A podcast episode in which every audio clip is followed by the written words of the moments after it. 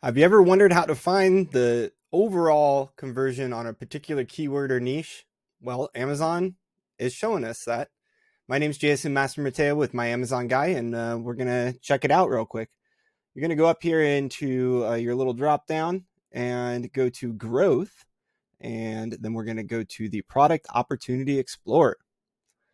And in here, there's a lot of little neat things now, but uh, we'll go ahead and type in pet toys.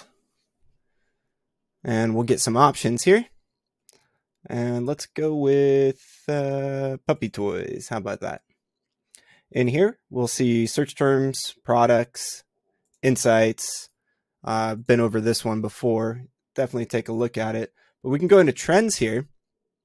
And for this particular uh, niche or keyword, we're going to see um, the total search volume over the past 180 days. Um, and the data refers to the past 360 days. Uh, so if we look at the little timeline here, it is showing a full uh, year here. So uh, we can see that the average price within this particular niche and the search conversion rate.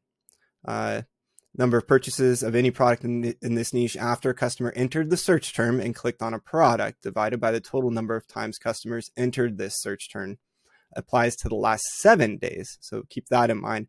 This uh, updates every seven days.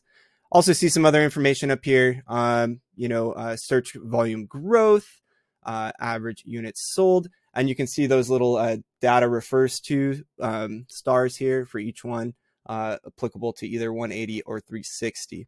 Nice little tool to kind of uh, when you're looking for new products or trying to get into a new niche or something like that to see uh, what the average is and how and even if you have a current product in that niche to see how you're comparing against you know the aggregate uh, my name's jason Mateo with my amazon guy and this is another quick tip